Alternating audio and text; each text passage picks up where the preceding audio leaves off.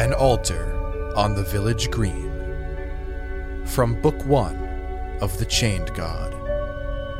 Written by Nathan Hall. Narration, music, and sound design by Alex Schiffer.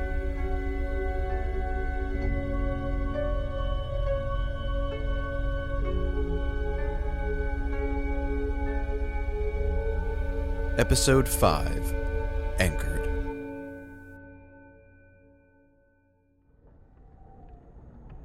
This tower can't be real. Taphia tried to avoid the thought, but it ran through her mind like the screeching tune of a self taught violist. The thought scraped against it, leaving it raw and bleeding, and thinner somehow than it had been. Her training drew her on. Be observant, be clever, be decisive, be safe. Above all, be safe. Her deaths had granted the words richer meaning than they had held in all the years of her learning. The pressed bruise sensation guided her toward horror, toward madness, toward death. Pulled her until she was almost running. Rounding a familiar corner, she pulled up short of an ankle high tripwire. She traced the trap with her eyes. The wire ran into the wall, up to the ceiling, and connected to rusted gears and arms, which held an off colored beam in place. Taphia followed the arc those arms suggested and found a wall cracked and bloody from a previous impact. Blood had dripped a line along its arc and puddled beneath the spot the ram had reset into. The trap made no sense. A feat of engineering left to rust, yet still functional. Who had built it? And who had been the target? In the second of her stillness, she heard them not far ahead. Quiet, hand muffled, laughter like a child playing a prank on an adult. Close enough to hear if the trap was sprung, close enough to hear all but the most clever deception. Taphia took a slow breath and pulled the wire. She barely dropped to the floor in time. With a single low clack, the ram loosed, the rusted metal arms screeching as they let it through its heavy arc splitting the air just over her head. The ram slammed into the wall with a clap like thunder. The laughter rose to cackles, echoing around a bend just ahead. They waited out of sight as the ponderous pendulum swung back up and into place, latching with a scrape. Then the footsteps and the laughter came closer. Taphia watched the tripwire a slack serpentine on the floor, urging it to reset. Movement drew her eyes back up. Three figures, short but thin enough to seem lanky, clambered around the corner. Two large eyes peered out from sunken faces. Hair, knotted and dirty, tumbled down where it hadn't fallen out in fistfuls. Their clothes were tatters where they weren't altogether missing. One of the men wore nothing below what might have once been a tunic.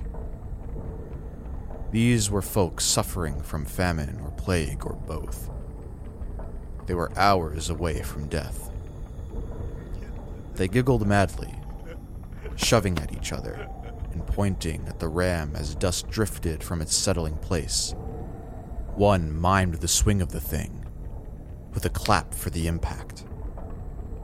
They were so busy laughing that it took them a moment to see Taphia. The laughter stopped.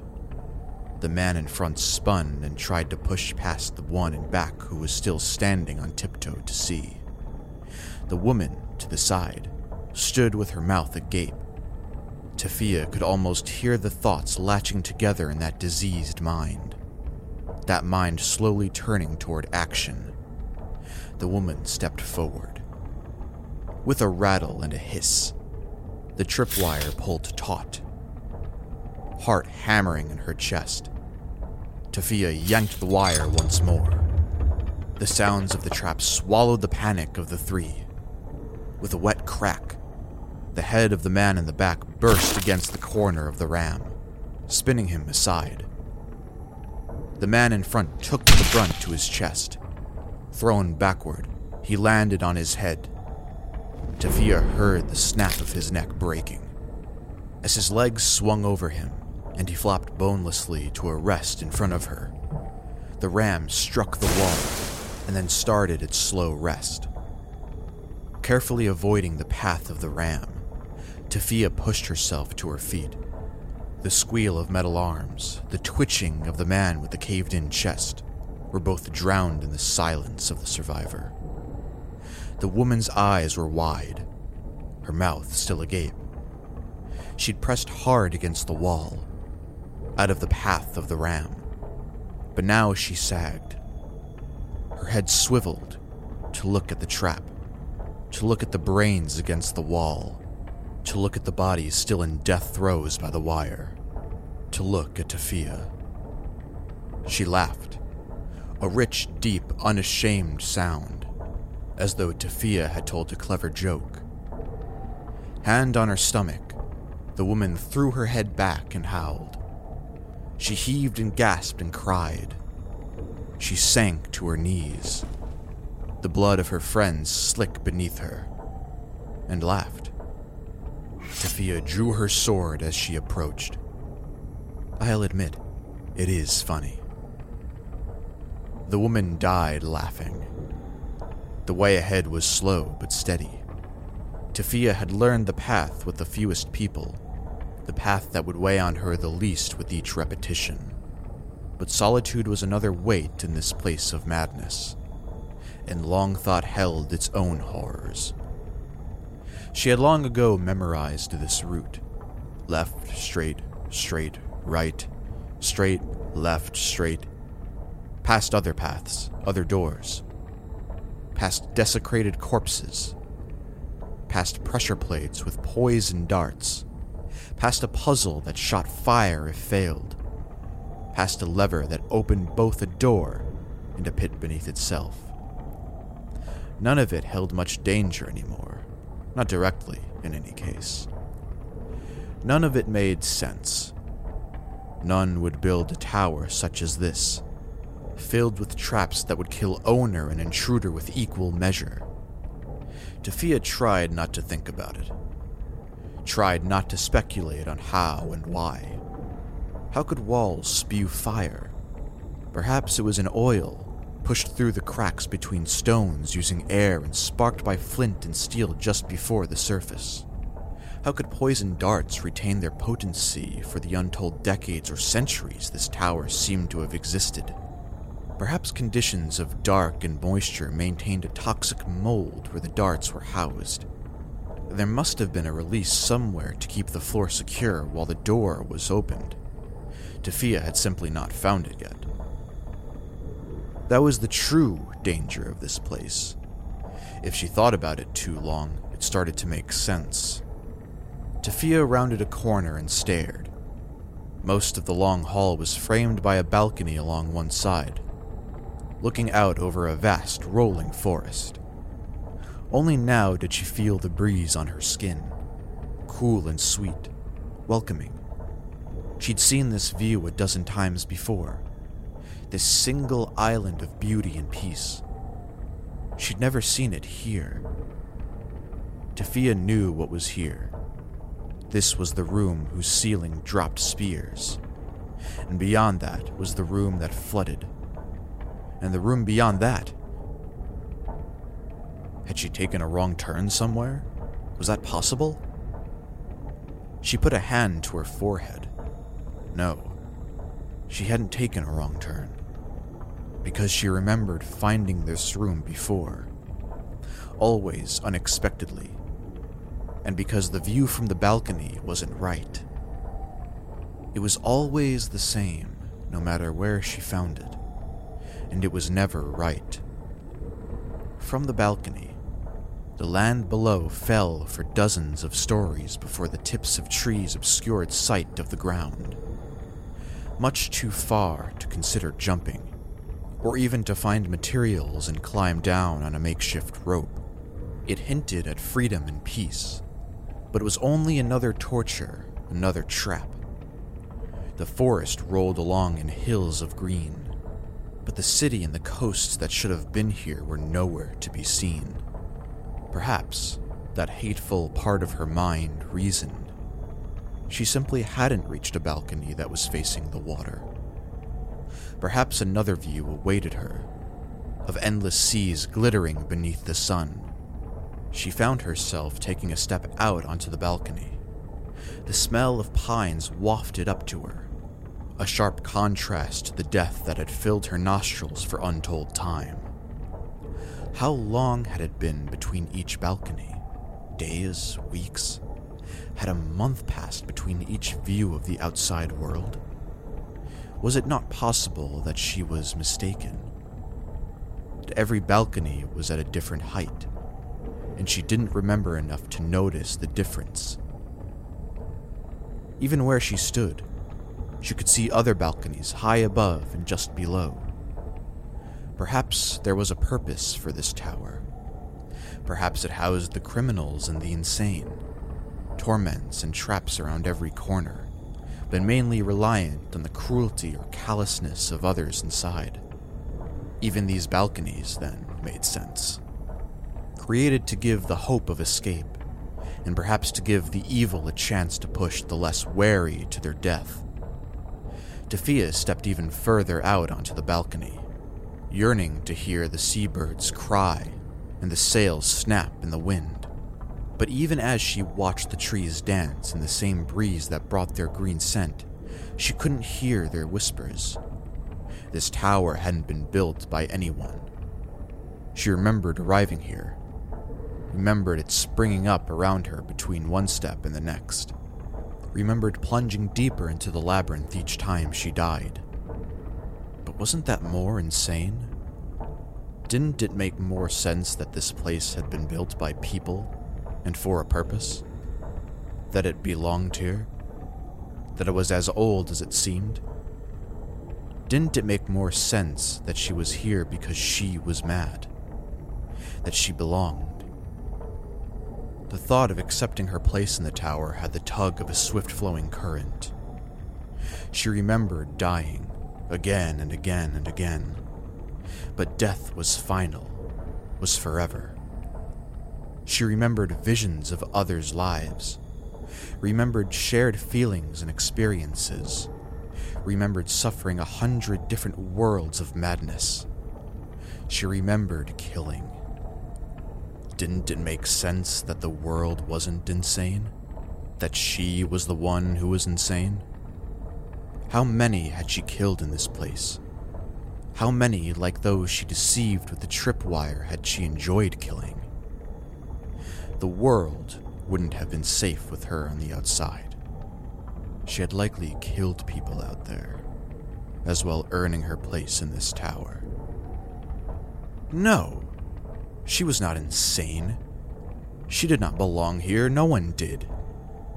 Because this place didn't belong. With raking fingers, she held tight to her training. She was a lance, sent in the name of her god to lands consumed by horror, to save the people who had fallen prey. She was a being apart from the madness, not a party to it and she knew with everything in her that she stood many floors below ground. Holding on was like swimming upstream, but she did it long enough to cling to shore. She sagged against the railing, panting as though she'd been running. Be observant, she panted, gripping the banisters with trembling hands. Be clever. Be decisive. Be. Behind her, she heard a creaking sort of chuckle. Fear crawled across her skin as she turned to face the sound. With an impact that stole her breath, she hit the banister hard and swung over. Her fingers clawed at the stone, but found no purchase. Above all, be safe. The wind whistling past her carried the sound of her laughter. I was Taphia, cackling to her death. Returning to myself was like rushing to the surface through a sea of my god's ichor, rising through a sea of honey and blood and ash. I broke to the world above, gasping, and realized that I was laughing just as Taphia had been. It took all my will to make myself stop. Pulling my true self into focus brought with it a dizziness like looking down from a height. It took another moment to steady myself and sit. Where was here? My breath brought with it the smell of smoke and blood. My eyes opened, and the anchor stood before me, and the plateau, and in the distance beyond, the village a scream split the air coming from a house close by. A nuisance the High Cantor had called death. A nuisance like the itch of a bug's bite. My death and the vision that had followed had speared into my mind, every bit as barbed as the anchor. I remembered the horror of being unable to find air, and the even more horrible moment of believing I was mad. I had to strain against that tearing pressure to reach myself here, now. With my first death, I understood how a lance could fall into the madness of a land. My hands shook as I pushed myself to my feet. Be observant, I murmured. Be clever. Be decisive. Be safe. Above all, be safe. I wanted to sit by the anchor, to reason out why I had died and how I could avoid it. I wanted to meditate on the vision I'd been given, to find some meaning or lesson within it. I wanted to sit at the anchor, safe from the screaming and the killing down in the village, safe from a pitchfork and my own sword. That desire was what pushed me into action. If I sat and dwelled on this death, I wouldn't find the courage to try again. I took the sword in hand, partly to make certain I had reclaimed it in rebirth, and started down the stone steps on shaky legs. My stride was quicker than it had been before. My foot found a stone it hadn't during the last attempt, almost turning my ankle. Despite my disorientation, I reached the house earlier than in the previous cycle crouching against the wall before I had heard the footsteps. In the quiet, the boy's cry tore at my heart. Only my God knew what was happening to the innocents of this village, and the best I could do for them at this moment was nothing. The pain in his cries, in my helplessness to save him, was a hammer with which I had forged my resolve. Footsteps the three I waited for, the three who had killed me.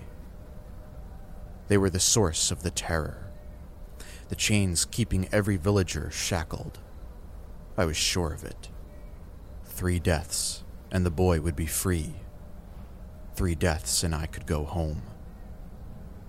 I waited through their discussion. Izelak screamed at the man that must have impaled me on his pitchfork. After that, the woman asked. After you've ripped the rest of the town apart? Assuming we're still alive, what then?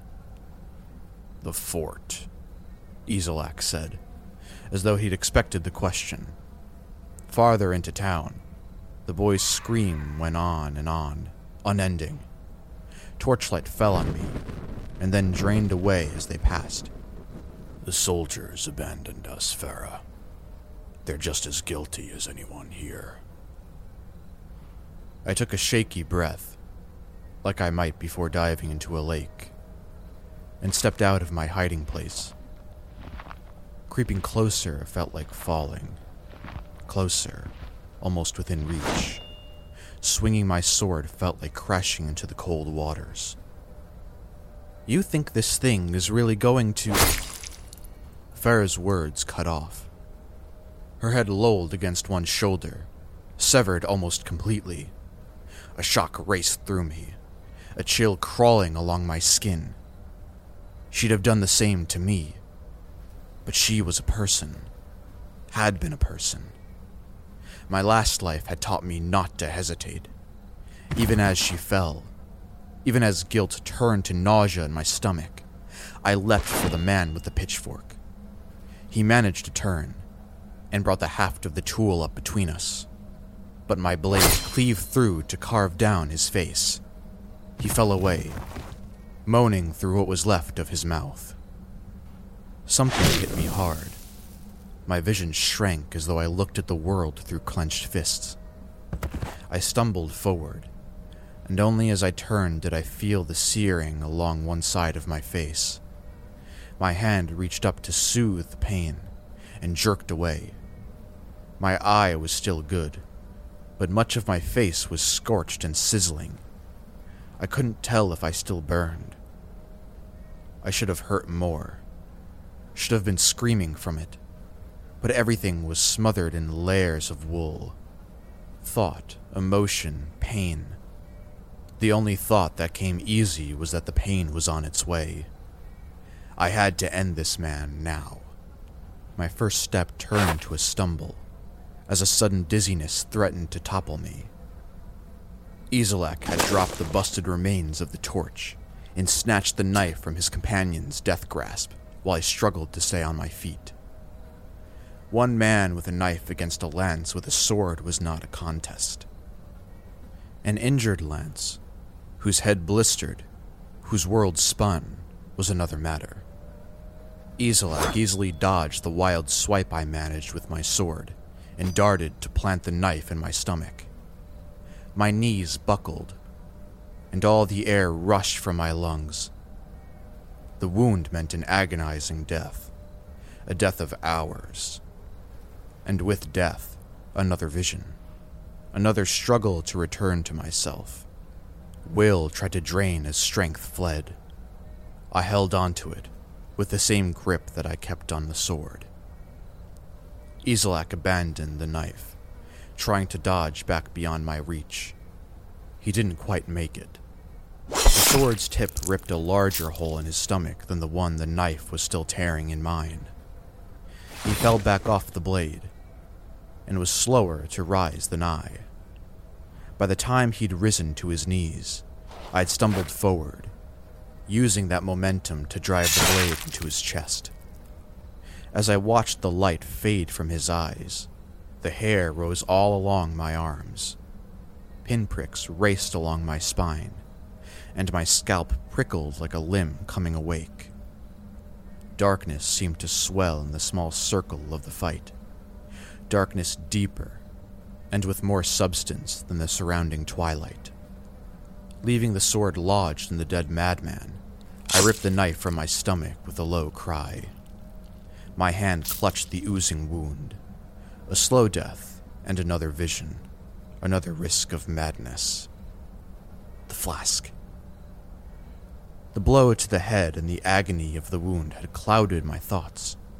With trembling hands, I fished the flask from where it hung around my neck. My clumsy fingers barely pulled the cap off. I downed it like a man dying of thirst. My next cry wasn't low at all. It might have rivaled the scream across the village.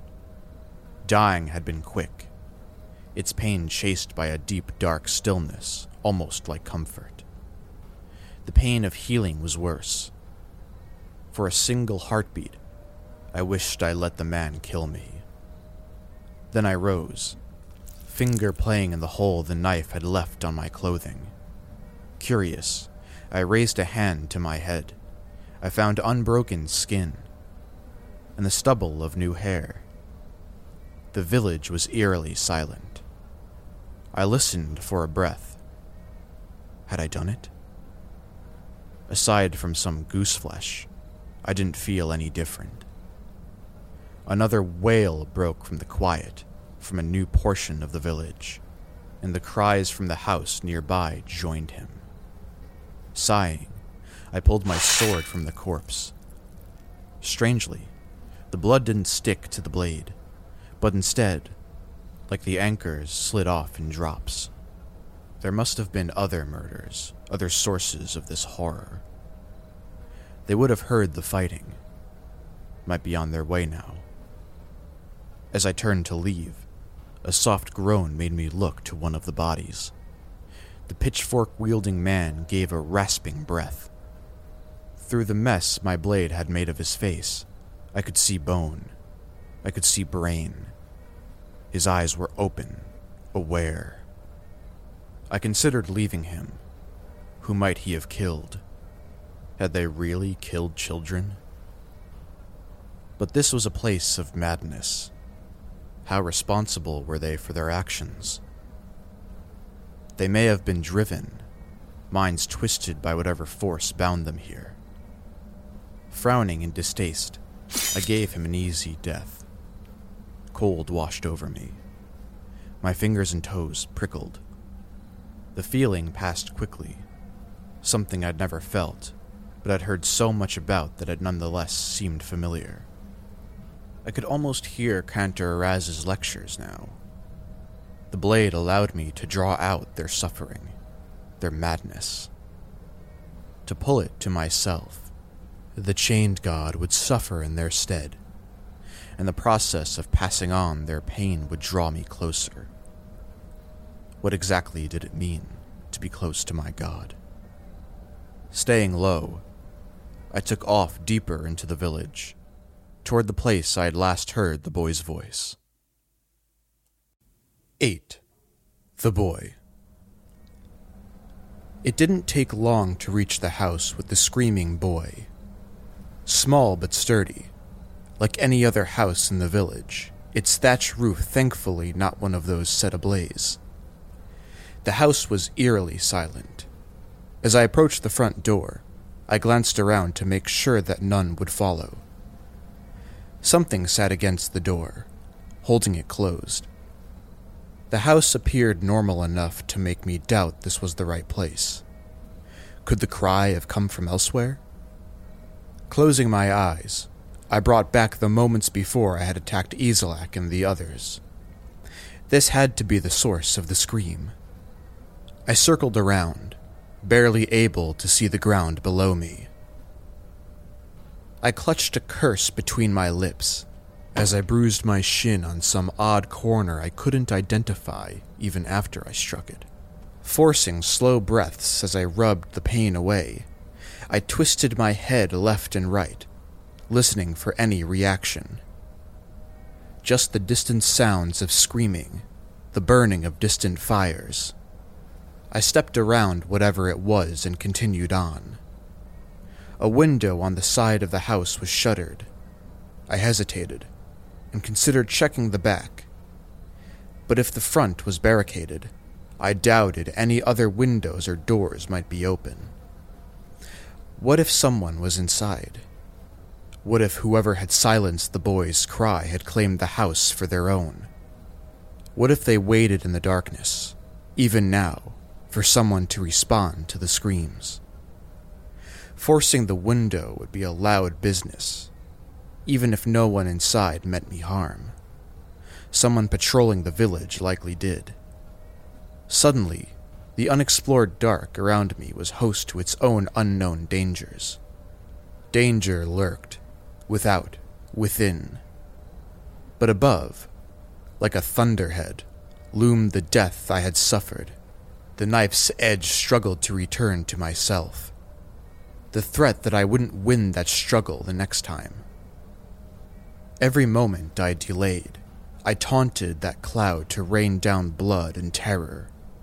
Would I rise from the anchor as myself next time? Would I be able to defeat Izelak's group again? Was I risking the village and the world for the sake of one boy? Helping him meant nothing if I failed to find the source of this horror and destroy it. In defiance of those thoughts, I pushed against the shutter. It resisted, but as I'd expected, the simple hook and lock failed long before my strength. The shutter burst open with a clatter that made me jump even as I threw my hand up to hold it still. I paused, looking around outside one last time, but listening to the inside of the house. Nothing. Nothing outside. Somehow, even less from within. Sheathing my sword and hoping I wouldn't need it, I lifted myself up and onto the windowsill and dropped with little noise into the room beyond. If the village, bathed in twilight, had been dim, darkness was unrelieved inside the house. I stood in the dark for a long moment, listening to my own unsteady breathing and thundering heart, expecting pain and death, expecting to be sent back to the anchor and another vision, expecting to be forced to fight the three again. Instead, there was more of the same, more nothing. As my eyes adjusted, I noticed a distant glow. Stumbling into and over things in the dark, I traced the faint flickering to a back bedroom. Someone had ripped the door mostly off the hinges, and had since tried to shut. At my touch, the door fell in a strange wobble pivot against the wall. My stomach clenched tight as I peered into the room. A candle sat neat on the table between two beds, finger loop out for convenient grasping. Its dancing flame cast a fretful light over walls sprayed with blood. Sitting against the wall was a boy, almost a man, face patchy with new fuzz. His head sat at a strange angle, leaned halfway back until the wall held him. His throat had been opened viciously. I assumed murder at first glance, but his limp hand on the ground held the straight razor. His father's? Or gifted to him only recently? My mind took refuge in mundane questions, as though they could delay the swelling nausea as though they could prevent the wash of further sickening detail. The boy's vacant eyes were on the bed against the far wall, and my own followed. A smaller form lay there. It was almost impossible to recognize a little girl. The body had been brutalized with a fury I couldn't comprehend. The splashes and streaks of blood wrote stories on the wall in a language I was thankful not to speak. It had pooled around the indentation of the body, soaked through blankets and mattress to puddle on hardwood below. With reluctance, I stepped further into the room, picking around the boy. I couldn't bring myself to look more closely at the child. Instead, I took up the candle which seemed to have avoided the blood entirely, unless whoever did this left it behind. With a certainty that had nothing to do with proof, I knew that the three I had slain were the ones who had murdered this girl. I had thought of the gore on the blades and hands of that group, and fire ate along the surface of my skin. The thought of them hurting children before had angered me, but then it had been abstract a fact. Now the children had a face. Now they had the keening of a grieving boy and the stench of a new death.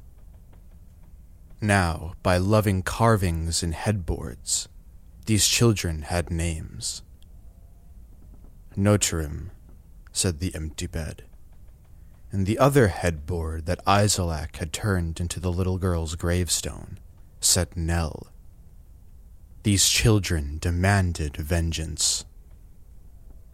More of the story revealed itself on my way out, near an overturned chair in the main room. A man lay in a pool of blood, his face turned toward the bedroom in death. His was a shape I'd stumbled over in the darkness before. A woman near the door had been butchered her hands mangled to uselessness before someone had put a dozen holes through her front. I looked between the man and the woman. The woman's death had taken longer and been more brutal than the man's. She had fought them, it seemed, and the man had allowed himself to be killed, perhaps hoping that their deaths would satisfy the monsters who had done this. His last thought had been for the safety of his children. My heart throbbed in my ears, each pulse demanding I move, demanding I act. When I reached the door, I threw it open, uncaring of the sound I made, and whether other killers might be searching for victims. If there were others, I hoped they found me. Other screams welcomed me back. Other murdered parents, other butchered children. The candle let me move more quickly, sure of the ground beneath my feet. It might give me away to potential attackers, but it might draw them to me rather than to innocent victims. The street curved around a larger building. An inn? Whose roof had collapsed and now blazed wildly. Outside were mounds also alight that confirmed my earlier suspicion bodies stacked with wood and hay to ensure they burned. With heavy footsteps, I followed the road around the curve, toward the village center. There was nothing that could be done, any more than could be done for the children. All that my blade could provide was vengeance. I had just gotten close enough to recognize the carts and boxes piled high between tall fences as a blockade and several doors banged open all around me. I made a slow circle, tossing the candle and drawing my blade. Four, five, six ambushers. An average sword wielder could tackle two farmers with scythes and pitchforks before being overwhelmed. A good one, perhaps three or four. One of the greats might even have had a chance at killing all the ambushers and walking away alive. I was not a great warrior. I should have been scared. Indeed, blood thrummed in my ears as I watched them leave doorways. But in the beat of my heart, I could almost make out the names of slaughtered children Notirum, Nell, Wrath roared that any of these ambushers I killed before they put me down would be worth my life, and more. I hoped that the thought didn't show on my face. Strange clothes, outsider, a woman said. She was one with a scythe. By the chains, you're from the church?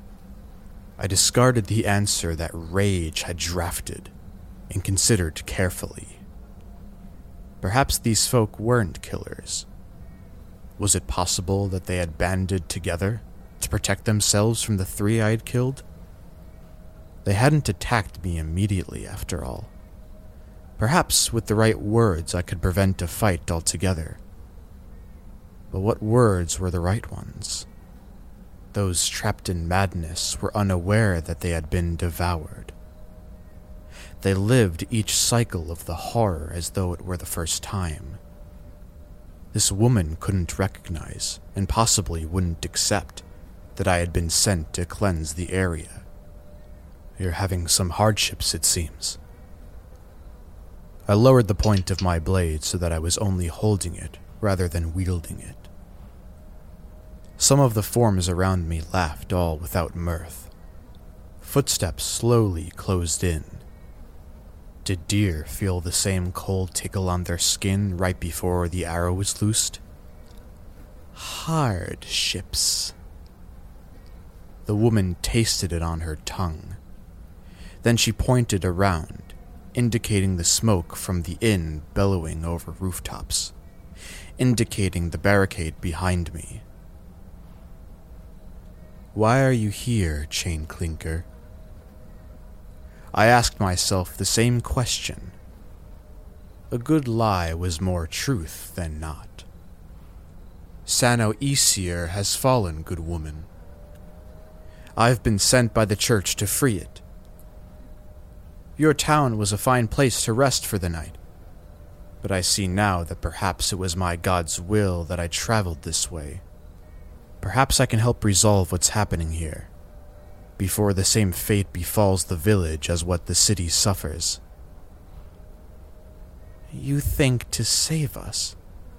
The woman asked, incredulous. You've come too late.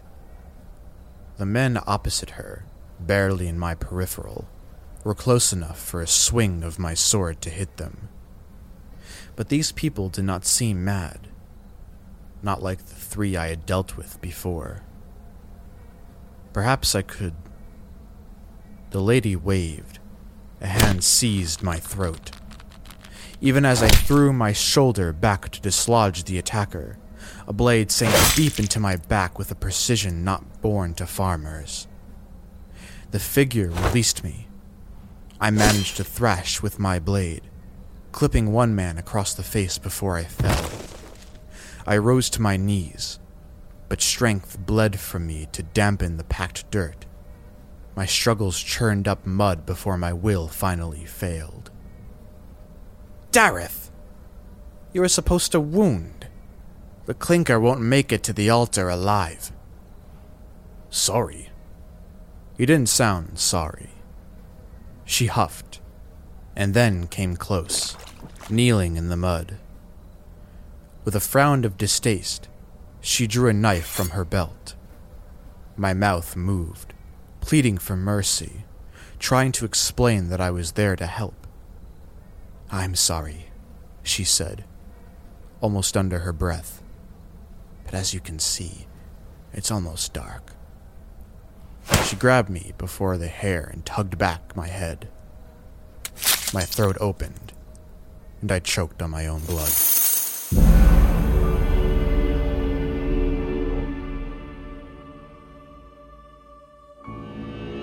This has been chapters 7 and 8 of An Altar on the Village Green. From Book 1 of The Chained God. Written by Nathan Hall. Edited by Sarah Chorn. Original print cover by Luke Tarzian. And podcast cover by Van Fulfs. Copyright 2021 by Nathan Hall. All rights reserved.